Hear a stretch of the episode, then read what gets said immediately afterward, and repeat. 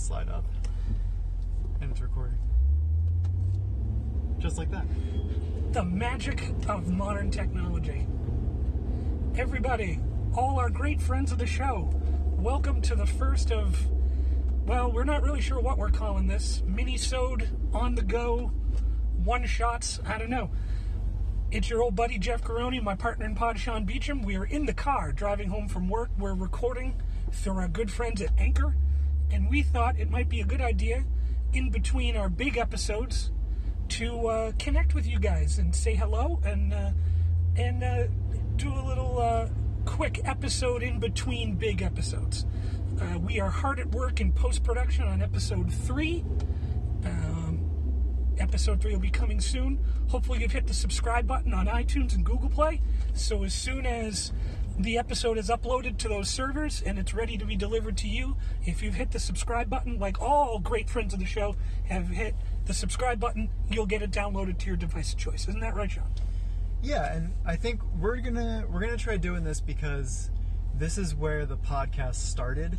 Um, the, uh, you've heard us mention in, in the previous couple of episodes that we we work together, we commute together, and this is where the bulk of the conversation happens before it's taped for our, our bigger episodes.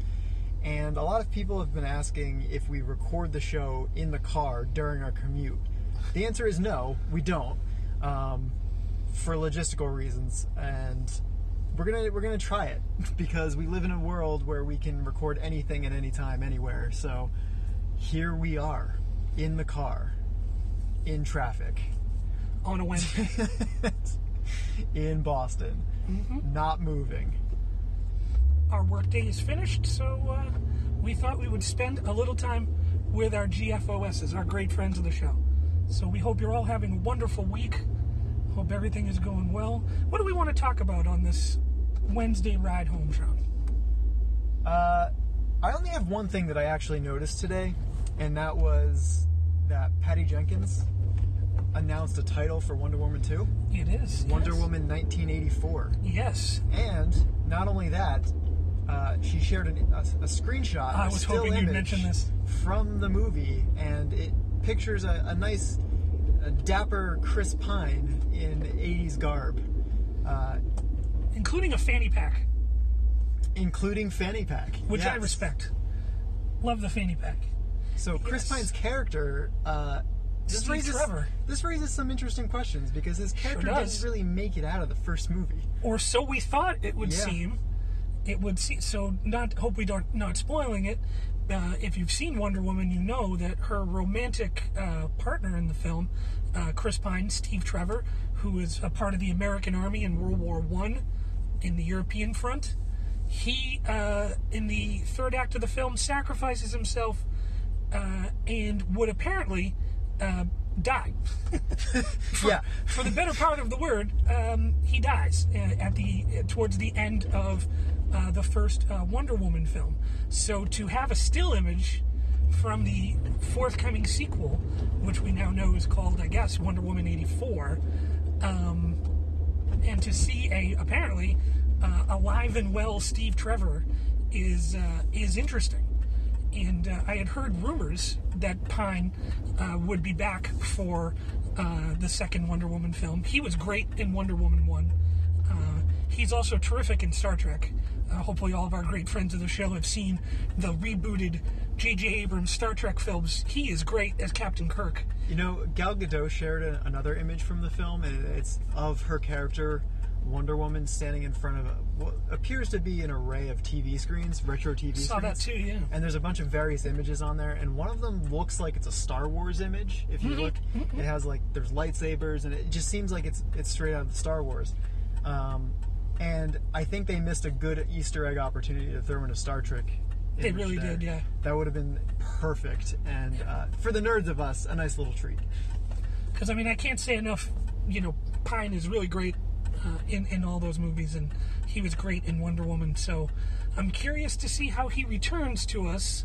Yes. Um, I guess we'll all find out. Uh, I want to say it's next. It's next Christmas. Uh, Wonder Woman 1984 comes out, I believe, in November or December of 2019. So we got about a year, and uh, you know I'm looking forward to it. I really enjoyed Wonder Woman one, it's certainly been the highlight of the uh, DC Universe films up to this point. Uh, I realize that bar is real low, but uh, it, it cleared it. It did really it did really really well critically. It did really really well with fans. Um, you know, it's the only DC extended universe film my parents have seen since Man of Steel. Ow, wow, really? Uh, yeah, they did not want to see uh, Batman, Superman, and they had no interest in Suicide Squad.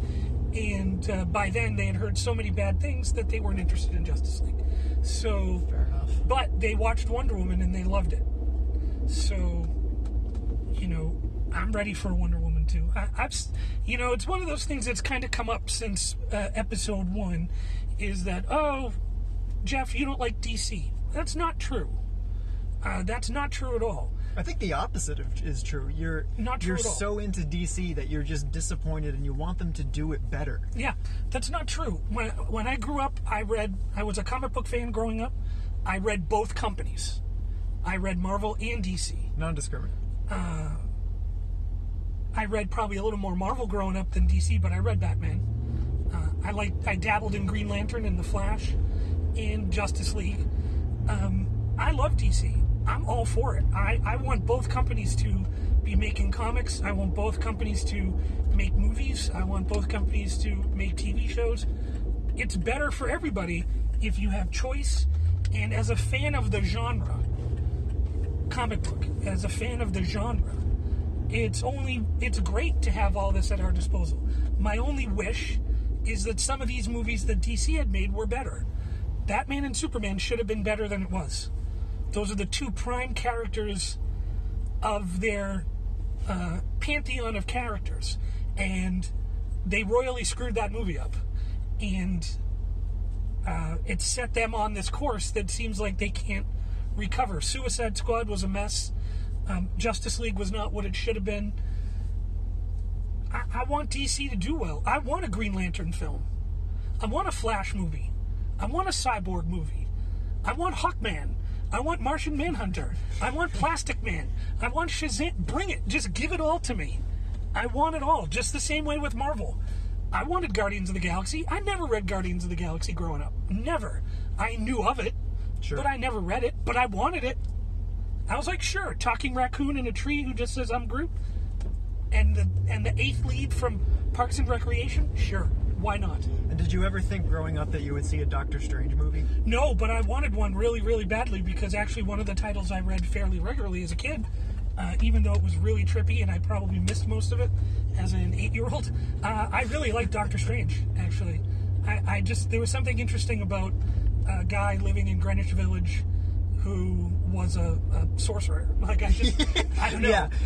and he had all these spells and the Eye of Agamotto and the crimson bands of Cyttorak and the trippy images and the bright colors. It was great.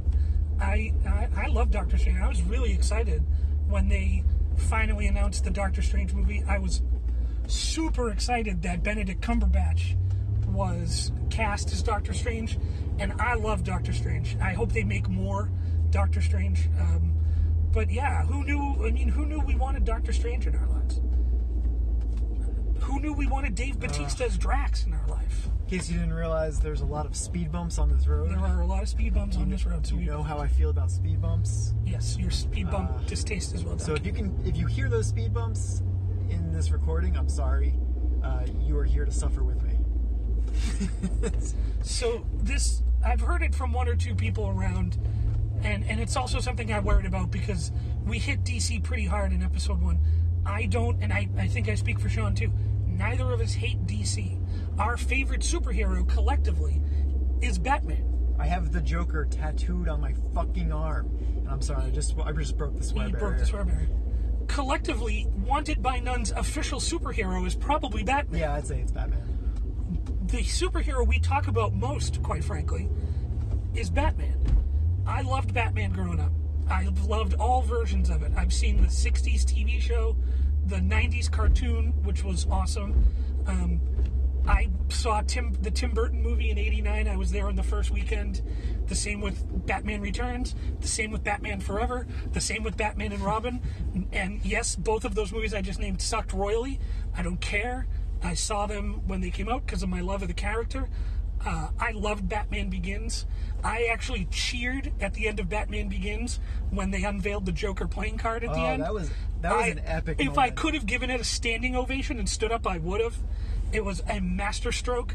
Uh, one of my favorite all-time movies, not just comic book movies. Certainly, it's one of my favorite comic book movies, but one of my favorite movies all time is The Dark Knight. I would it's agree. phenomenal. Um, and even though you know I make fun of it, especially the voice and something, I liked Dark Knight Rises. Uh, I thought there were enough moments in Dark Knight Rises that I liked when you're talking about making fun of the voice, you're talking about the Bane voice the Bane voice, and the Batman voice Tom Hardy. that he was doing the Batman voice once everybody in the movie had kind of figured out who he was. I, th- I thought it was a little ridiculous, but so be it. Um, I love Batman. I love the character. Bat- I love Ben Affleck in Batman Superman. Actually, he was not the problem in that movie, to be honest. Nor was he the problem in Justice League. And Yeah. um, I just I want the DC characters to do well. So when I in episode one, when I came down on them, it was from a place of love. It was not from a place of hate. I love DC. Um, Yeah. I read both companies growing up. I love both companies. Um, I want both companies to do well. I'm sure we're, we're going to talk a lot about DC uh, in good and bad ways. Sure seems probably. like it. And when Marvel screws up, then we'll still talk about that too. Sure. Um, I mean, I, I don't watched, think that day's coming, but sure. Well, I watched The Defenders. well, I saw that. I saw that. All what eight hours of it. Yeah, and it wasn't great. I'll be the first to admit that it wasn't Well- fantastic. not to be nerdy, but you're talking about Marvel Television and Marvel Studios, the movie studios, are, are not together. So Kevin Feige has no control over the TV show. So Marvel Films, aside from Iron Yeah. Man 2, and by the way, we didn't talk about that when we talked about episode one, when we talked about Marvel. You know, it's it's been sunshine and rainbows for them mostly, but Iron Man 2 is not good. There's plenty of criticism about I- Marvel. Iron Man 2 is not good. Iron Man 2 is at the center of the criticism, and I think just collectively they've had a villain problem yes, that 100%. is noticed by just about everybody. Except in Infinity War. Ah, yeah, fair enough. That movie Thanos was, worked. My understanding, I still haven't seen the movie, but my understanding is that movie is really about him. It's really Yes. his movie, Yes, very much so. um, and I think Kevin Feige may have uh, come out and said that the events of Infinity War don't yet have an effect on the, the Netflix series. I think maybe uh, the Netflix Probably never. Netflix shows in his mind happen prior to Yeah. uh, Infinity War, which is which is fair. I mean, it- Frankly, I want the Netflix shows to do their own thing. I, I don't need I agree. I don't need Charlie Cox's Daredevil grappling with Infinity War. I like Charlie Cox's Daredevil in a Daredevil story talking about Daredevil. I, I don't. Street level I don't crime. Yeah. I like that's exactly what I like. Daredevil's my favorite Netflix um, Marvel show. Oh, it's fantastic. Um, that and The Punisher. both. Yeah. Oh, 100%. Uh, Punisher was fantastic. Can't wait for Punisher season two. I have to confess, I haven't really watched the others. I'm going to get to them eventually. Um, I do I- have a life. I actually have. I have seen uh, Jessica I did watch The Defenders. Uh, I haven't seen Jessica Jones. I haven't seen Iron Fist, and I haven't seen Luke Cage. I will get to all of it. Um, I didn't need it for The Defenders. I, I think I understood um, enough to to find my place in Defenders. I didn't hate The Defenders as much as Sean did. I didn't love it, but that's, it was hate is a strong delivered. It was fine. I I, didn't hate the Defenders. I wish the Defenders, and this is what I've Defenders said. could have been a lot better. This is what I've said from the beginning. I wish the Defenders had a couple more episodes to 100%. flesh out the story. That's all. More team up time. I know. I know it's a weird criticism to say like, "Oh, I didn't like this. Give me more of it." But No, I know what you mean. I think it could have serviced the, the the show, the what the storyline that they were going for if they just had a couple more episodes. The That's sweet it. spot to me is 10 episodes. I think that would on a, been on a Netflix on demand Yeah. type thing. The sweet spot for me is 10 episodes. 11, 12 can sometimes feel a little long. And I'll tell you, I agree with Sean, 8 sometimes doesn't feel like enough. I think if the Defenders had been 10, I would have been happy But And can I tell you something else? I've also watched uh, Inhumans, Oh boy. Uh, that train wreck of a show. I heard it was pretty bad. I watched all of it. Uh, it did get a little better as it went on, but still, it got canceled. so, so that tells you everything you need to know. I also watched uh, Runaways on Hulu, Uh, uh, the sort of Marvel teen show that Yeah, they had. yeah, Uh, good, not great.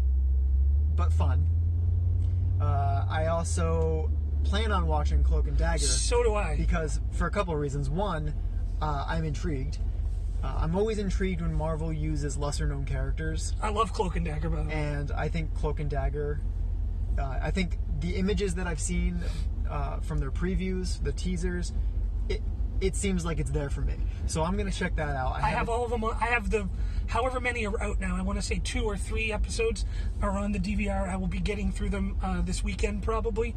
Um, I love Cloak and Dagger. I used to. Lo- they used to show up in uh, Spider-Man a lot when I was a kid, and Yes. uh, loved it. Spider-Man. So- growing up, Spider-Man was hands down my favorite superhero. Same here. Until I transitioned to Batman. Same here. And I think a lot of people have made that same transition. Yes, As they grew up. but I still have a sweet spot for Spider-Man. Absolutely. Um, He's fun. Yeah, It's a fun character, and those villains, those are great villains. those are great villains. Uh, Mysterio, he's fantastic. Kraven the Hunter, Yep, the absolutely. Lizard, the Vulture. I've never been big on the Rhino, but Yeah, Rhino's okay. Whatever. Uh, Sandman, Electro, the Shocker, the Shocker, Yeah, I- Green Goblin, Green Doctor Goblin is- Octopus. those are all great villains. Venom is okay. I know where people get into the thing. I was never a huge Venom person. Uh, I loved Venom. I didn't really get it, but okay. So Venom, but I mean, it was Spider-Man's Rogues Gallery is is quite good.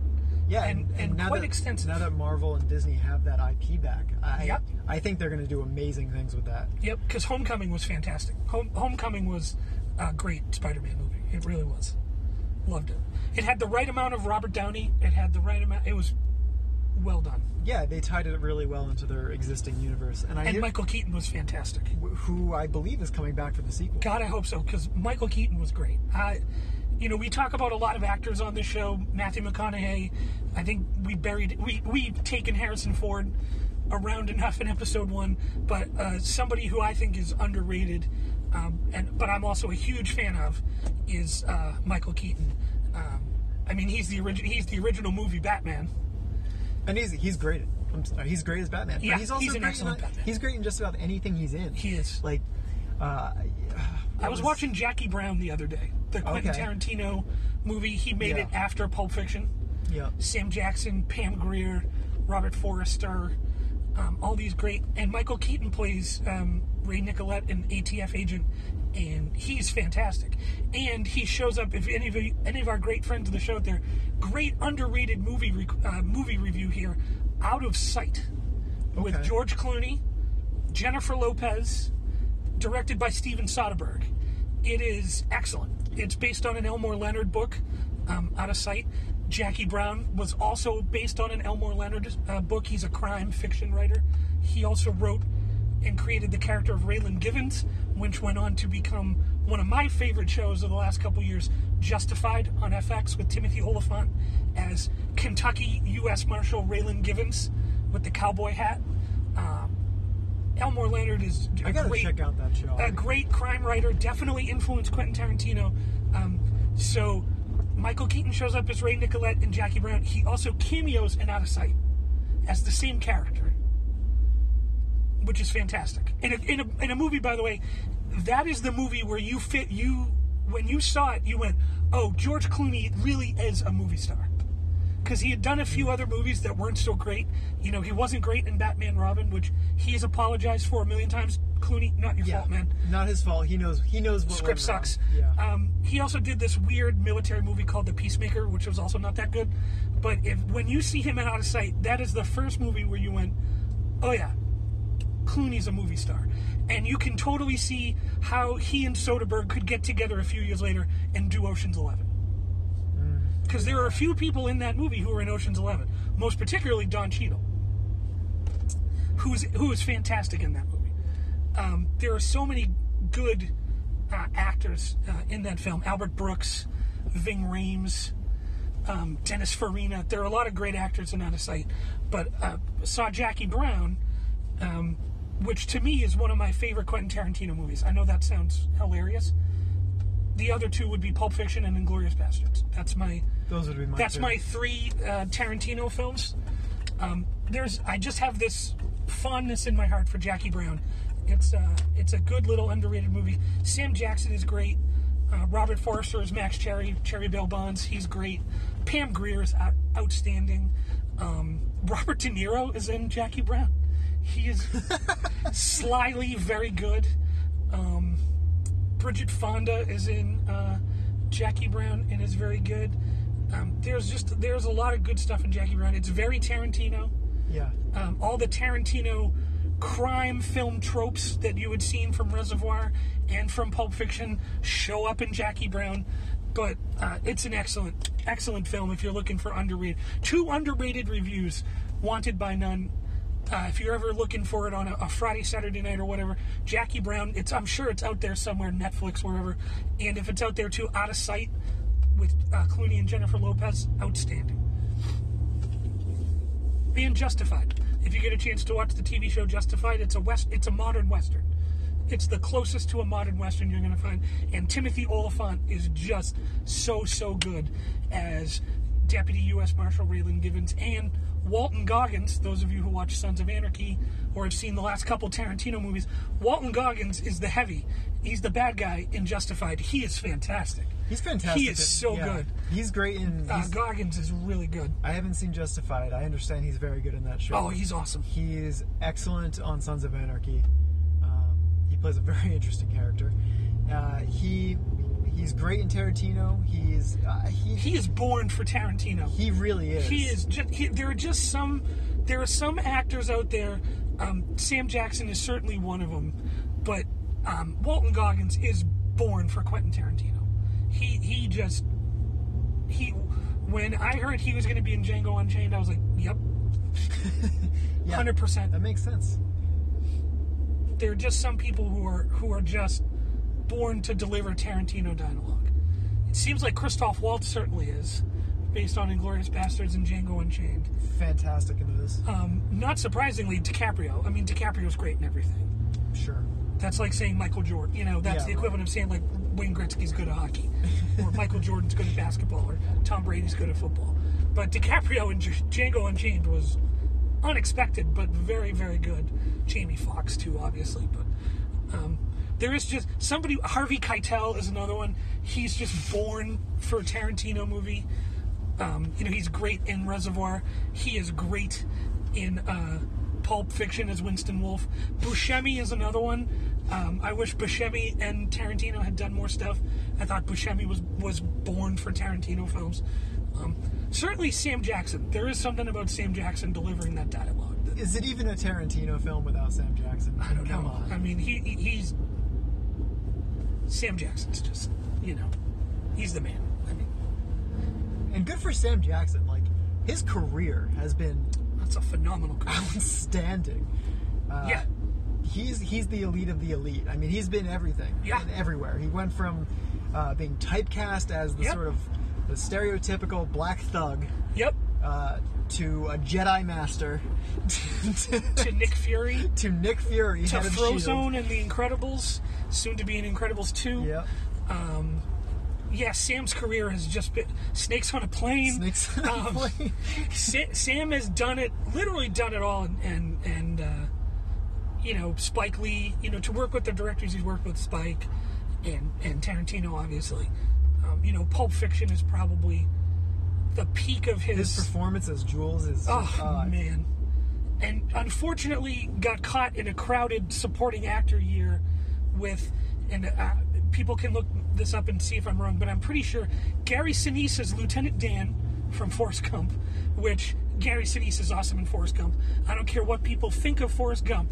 Gary Sinise is great in Forrest Gump. Um, Tommy Lee Jones in The Fugitive, who that performance is just off on another planet. it's one of the best movies of all time. Um, I don't I, I don't know if this is all the same year. These years might blend together, so I apologize. John Malkovich in In the Line of Fire. John Malkovich as the assassin in In the Line of Fire is great. He's just aces in that movie. Um, so to be in that year, That's tough. That's a t- that's a tough and, group and to fall Sam into. Jackson as Jules in Pulp Fiction. That's a tough year. Um, but, you know, he was great in Pulp I mean, the list of people in Pulp Fiction who are great, we could do a whole podcast on that. Uh, maybe we should, our mutual love of Pulp Fiction. Um, you know, still hasn't changed, even though Tarantino has. Certainly, the last year has not been great for Quentin Tarantino. Wasn't he brought on? He's going to do a, a Star Trek. Yeah, they just recently announced Paramount did they're actually going to produce two Star Trek movies. Uh, one is going to be, I think, with the Star Trek cast in the movies that you know you now know. Pine, Quinto, Karl Urban as Dr. McCoy. I think those people are going to go on into a fourth Star Trek film directed by a woman. Uh, I forget exactly who, but it's a female director, and I think even a female writer. And then, subsequently to that, Tarantino is going to direct a Star Trek movie based on a pitch he made, and it's being written by the guy who wrote The Revenant. So he didn't write the Star Trek. No. That's They- probably a good thing. He pitched the idea to J.J. Abrams. Okay. Um, J.J. Abrams loved it. J.J. pitched it to Paramount. They loved it. They went out and got a writer to write the film based on Tarantino's pitch. I see. Okay. And it is expected that Tarantino will direct it. I don't know anything about the cast, the ship, Yeah. nothing. It sounds to me like it's not going to be Chris Pine. It sounds like they're getting their own fourth okay. movie because a lot of them I think are contracted for four movies. Um, but yeah, they're making a Quentin Tarantino Star Trek film. Which, at face value, sounds absolutely ridiculous. But It's can I tell you what? Nothing makes more sense to me as uh, a fan of Star Trek and a fan of Tarantino to see those two things link up because I've always viewed Star Trek as like a darker, uh, more remote Star Wars. And I say more remote, galaxy far, far away. I get it, but it just seems like there's room for a gritty space film. And if anyone's gonna do gritty Uh, well, and yeah. dark, I think Tarantino's your guy.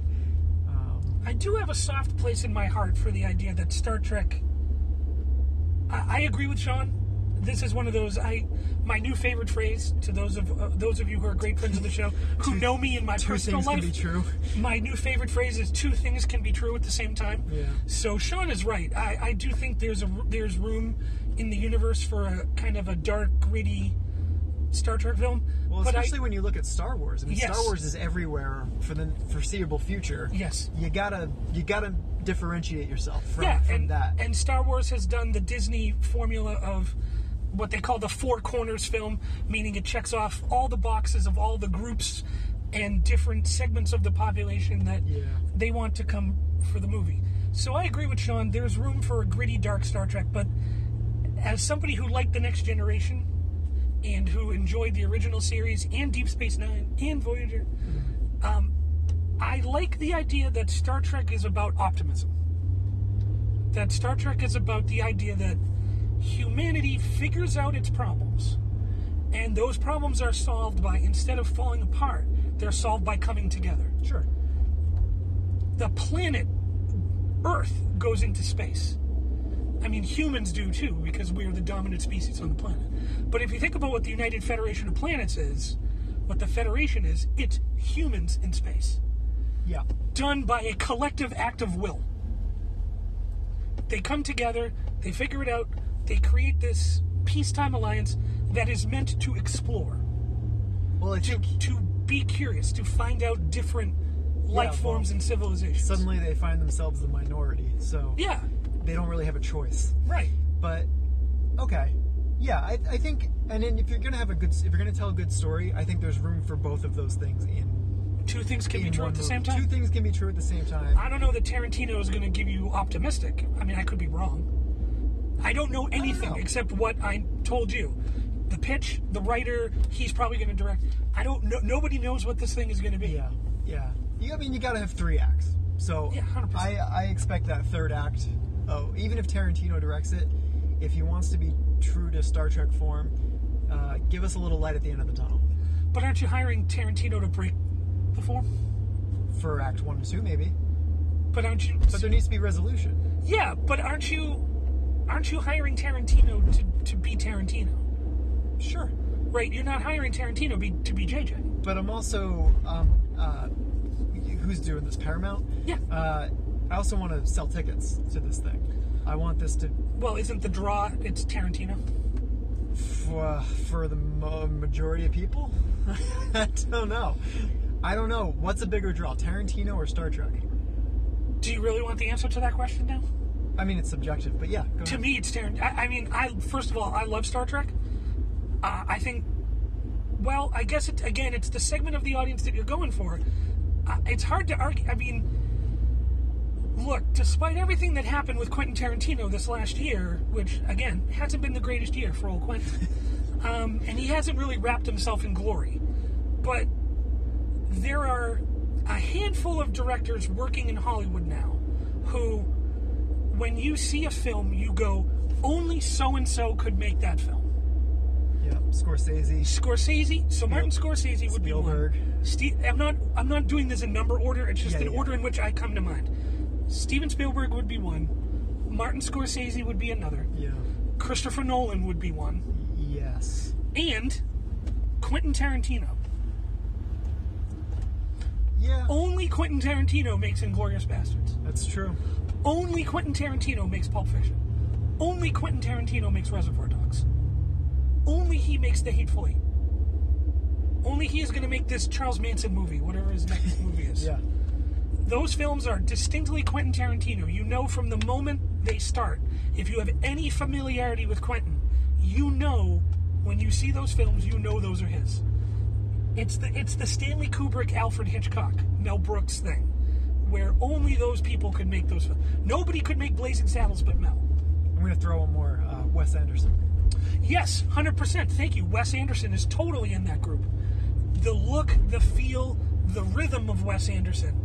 The the Coen brothers, Joel and Ethan and Ethan Coen. Who else is making Fargo? Don't include the TV show. Who else is making Fargo? Yeah. Who's making The Big Lebowski? Barton Fink. Any of those great um, Coen brothers films. Um, oh Brother, Where Art Thou, which is one of my favorites. Um, yeah, who's making those movies other than the Coens?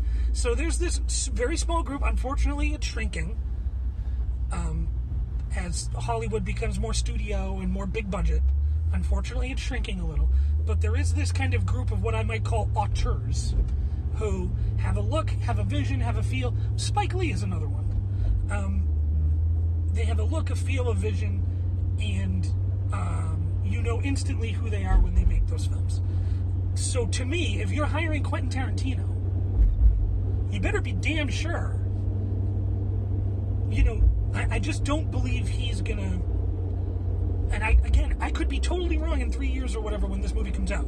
But just my feeling is, if you're bringing Tarantino in, you you should know what you're buying by now. There yeah. shouldn't be any yeah. mystery. There's no mystery there. There's no wonder. You're bringing Tarantino in. You know what Tarantino is going to do. Yeah. So I fully expect Star Trek to look. I mean, do I expect Sam Jackson to show up in Star Trek? Not really. No. No. I mean, I could be wrong, but I'm going to guess no. Um, but my sense is it's going to be more of an adult-oriented Tarantino film. I would not be surprised if it were rated R. No, I think it will be. Yeah. I think it should be.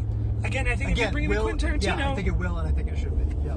if you're bringing in Quentin Tarantino. Also, I should state for the record, we've been dancing around it. Uh, I love Quentin Tarantino. I enjoy his films. I am thoroughly not impressed by what he did to Uma Thurman on, Yeah. on the set of Kill Bill. I don't think, let me be clear, I don't believe, and if I'm confronted with contrary evidence, I'll change my mind. I do not think the accident that hurt Uma Thurman was in any way connected to Harvey Weinstein. I think that accident was simply Tarantino being an egotistical jerk and being a demanding, overbearing director. I could believe that. And he was reckless and he hurt Uma Thurman and it was wrong. It was wrong. It was, there's no other way to talk about it other than it was wrong. Um, to say that he didn't know about Harvey Weinstein, I have a hard time with. I don't believe that. Simply because he was dating Mira Sorvino. Mira Sorvino told him what was going on. He knew. Um, that he did nothing puts him in a long line of people who did nothing. Right. Um, the buck doesn't stop at Quentin. Brad Pitt knew, it would seem. Uh, Matt Damon seemed to know. Ben Affleck seemed to know. And I don't want to throw these guys under the bus. I like all of those guys personally. Um, some mistakes with Harvey Weinstein were made, not just by Ben and Matt and Pitt and Tarantino, by everybody. His brother, the stockholders in those companies, Disney, anyone who's ever enabled him is culpable. I don't believe in the moment where Uma got in the car accident on the set of Kill Bill. I don't believe that was Harvey Weinstein generated. I think that was Tarantino being a jerk. Yeah, I agree. He was being a selfish, overbearing jerk. And he was wrong. His apology did nothing for him. So, on that score, I'm kind of disappointed in Tarantino. That being said, I can't wait to see the, the Charles Manson movie. Yeah. Um, if for no other reason than I can't. Tarantino doing Charles Manson, folks, man, if, you, if you're a Tarantino person and that's not in your wheelhouse, I don't know what you're doing here. Because to me, that is peak Tarantino. And then to watch him transition next to do Star Trek is hilarious. You know what's even more hilarious to tie this in because I've wanted to talk about this too. Danny Boyle doing James Bond. Think about this, folks. The guy who did Trainspotting and Slumdog Millionaire is going to do the 25th James Bond film with Daniel Craig coming back for one last time as James Bond. I think that's hilarious. Like, not in a, a mean way or a picking on Danny Boyle way. It's unexpected. It's just when you see the movies he's made, you don't automatically think, oh, yeah, there's a guy who's going to make James Bond. Yeah. In in Danny Boyle's defense, I've seen a few movies Sam Mendes made. I saw American Beauty. I saw Road to Perdition. Loved both. Did not think that translated to a James Bond film. So Daniel Craig and the Broccolis got it more right than I did. I wouldn't have picked Sam Mendes for Skyfall. Skyfall to me is one of the best Bond movies ever made. So I don't know. It's just again, it's one of those things where a couple weeks ago they had announced that uh, there's going to be a new Bond film in November of 19, I believe. It's Daniel Craig's last contractual James Bond film, and it's going to be directed by Danny Boyle and written with Danny Boyle and the guy who wrote Trainspotting. I, I just thought, well, this is going to be something. And again, I hope Danny Boyle is allowed to be Danny Boyle in the context of a James Bond. As much as he can, bring his own Danny Boyle ness to Bond. Because a lot of those Bond movies are directed by nondescript guys. You wouldn't know who they were. They don't. Yeah. Bond does not have a tradition of hiring big name directors. Um, that has changed a little bit. You know, Sam Mendes was kind of high profile for them, and certainly Danny Boyle is hugely high profile for them. Um, you know, they've kind of, you know, Chris Nolan and them seem to have danced the last couple years. My assumption is that dance will continue until or unless Nolan does a Bond film. I always thought if they're going to redo Bond after Daniel Craig, the idea that this will be Craig's last movie and then they'll have to recast, to me, the director for that move is, is Chris Nolan. Yeah, we talked about in episode one uh, Chris Nolan's pseudo audition in Inception. This- Yes. The third act of Inception was basically a Bond film. It's basically on Her Majesty's Secret Service. So, uh, we are about 38 minutes in. Wanted to keep these shorter than our regular episodes. Is there anything else you want to mention before we wrap it up? Yeah, I guess R.I.P. Batfleck. Um, it sounds like Ben Affleck is going to be moved out of Batman and they're going to reboot with a younger Batman. Uh, I think that's unfortunate. Um, I thought Ben Affleck deserved better. Yeah, because again, like we said many, many times, and we'll say, continue to say many, many times, he was not the problem. nope. Uh, his performance as Batman, as a comic book fan, Was great. Was spot on. That's exactly what I want as a comic book Yes. fan. Unfortunately, it didn't translate for mu- moviegoers. Nope. It was the Batman that comic book fans deserved, not the one moviegoers needed.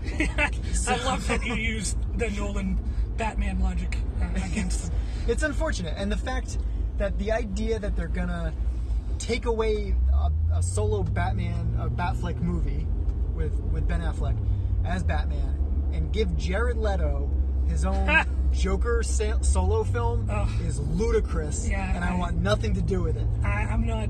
I, I hate that move. Um, I, you know, Suicide Squad was a mixed bag for me. Um, again, actually, one of the bright spots in that movie was the couple minutes that Ben Affleck shows up, both as Batman and as Bruce Wayne, um, yeah, along with Margot Robbie and Will Smith. Um, and actually, I liked Viola Davis. I thought she was a really good Amanda Waller, and if she showed up in more movies, yeah, it wouldn't bother me. Um, you know, yeah, I'm with Sean. The idea that Affleck is going to be moved out of Batman and they're keeping Jared Leto as the Joker is just terrible. Uh, Jared Leto as the Joker did not work for me in Suicide Squad. Look, i folks, I'm all for the idea that we're going to eventually have to move past Heath Ledger. Uh, Heath Ledger is probably the greatest Joker of all time. Um, it's going to be hard for anybody to come close to that. I don't want anybody to. I want somebody to do the next thing. Yeah. I will just tell you what Jared Leto did in Suicide Squad stunk. It did not work. It for stunk. Me. It was Yeah. terrible. I I wasn't sure what to think going in. I hated it. and I ended up not really liking it too much. And uh, I guess all I'll say about it is I'm looking forward to the proposed Joaquin Phoenix Joker movie I don't understand that more than I'm looking forward to a Jared Leto solo Joker movie. And I don't want a uh, a Joker origin story. I don't want No, it. Don't, don't give it to me. If, DC, Warner Brothers, if you're listening, stop. They're not listening. I don't, I don't want that. Well, actually, AT and T might be. They're my Ugh. phone company, so they very well might be listening. And right here's now, yeah. Well, I mean, I love Joaquin Phoenix. I, I love the Joker. Again, he's tattooed on my arm. he really is. But I, I do not want a Joker origin film, neither do I. and yet I'm looking forward to that more so than a Jared Leto film. I, yeah, I'm not. I don't get it. I'm not. I don't get it. To be honest, I don't want either one. Um, Yeah, leave it alone. if I had to pick, I guess under duress, I'd probably say Joaquin That's what this Phoenix. is. You have a gun to your head. Great. Pick a Joker. I'd probably Joaquin Phoenix, but that's purely of let me go. I don't want to be in this room anymore. Um, I don't want any of it. Yeah. All right. Well, let's let's wrap it up there on A that. great note. place to end. A positive. You know note. what? Yeah, let's let's just end it there. Because we're we're coming up on our exit now. We are approaching our home. So we want to thank all of our GFOSs, our great friends of the show, for listening. Stay tuned. Episode three, uh, no lie, is coming soon. It's uh, all about Saturday Night Live. Uh, I think it's our funniest episode that we've done. Um, and it kind of, I think, merges all of what's great about episode one and episode two. It's one topic structured, but it also stream of consciousness. It goes a bunch of different places. So stay tuned for episode three coming soon. We are at the we are we are on the goal line of post production. Absolutely. It'll be coming soon. This is Wanted by Nuns mini sode on the go episode signing off. Everybody have a great day. Yeah, and uh, I'll just say one more thing. Uh, go ahead and follow us on all your social media at Wanted by None Pod. If you have any questions, uh, any anything you want to talk about that we've talked about, send us an email. Wantedbynunshow at gmail.com. Uh, thanks for listening.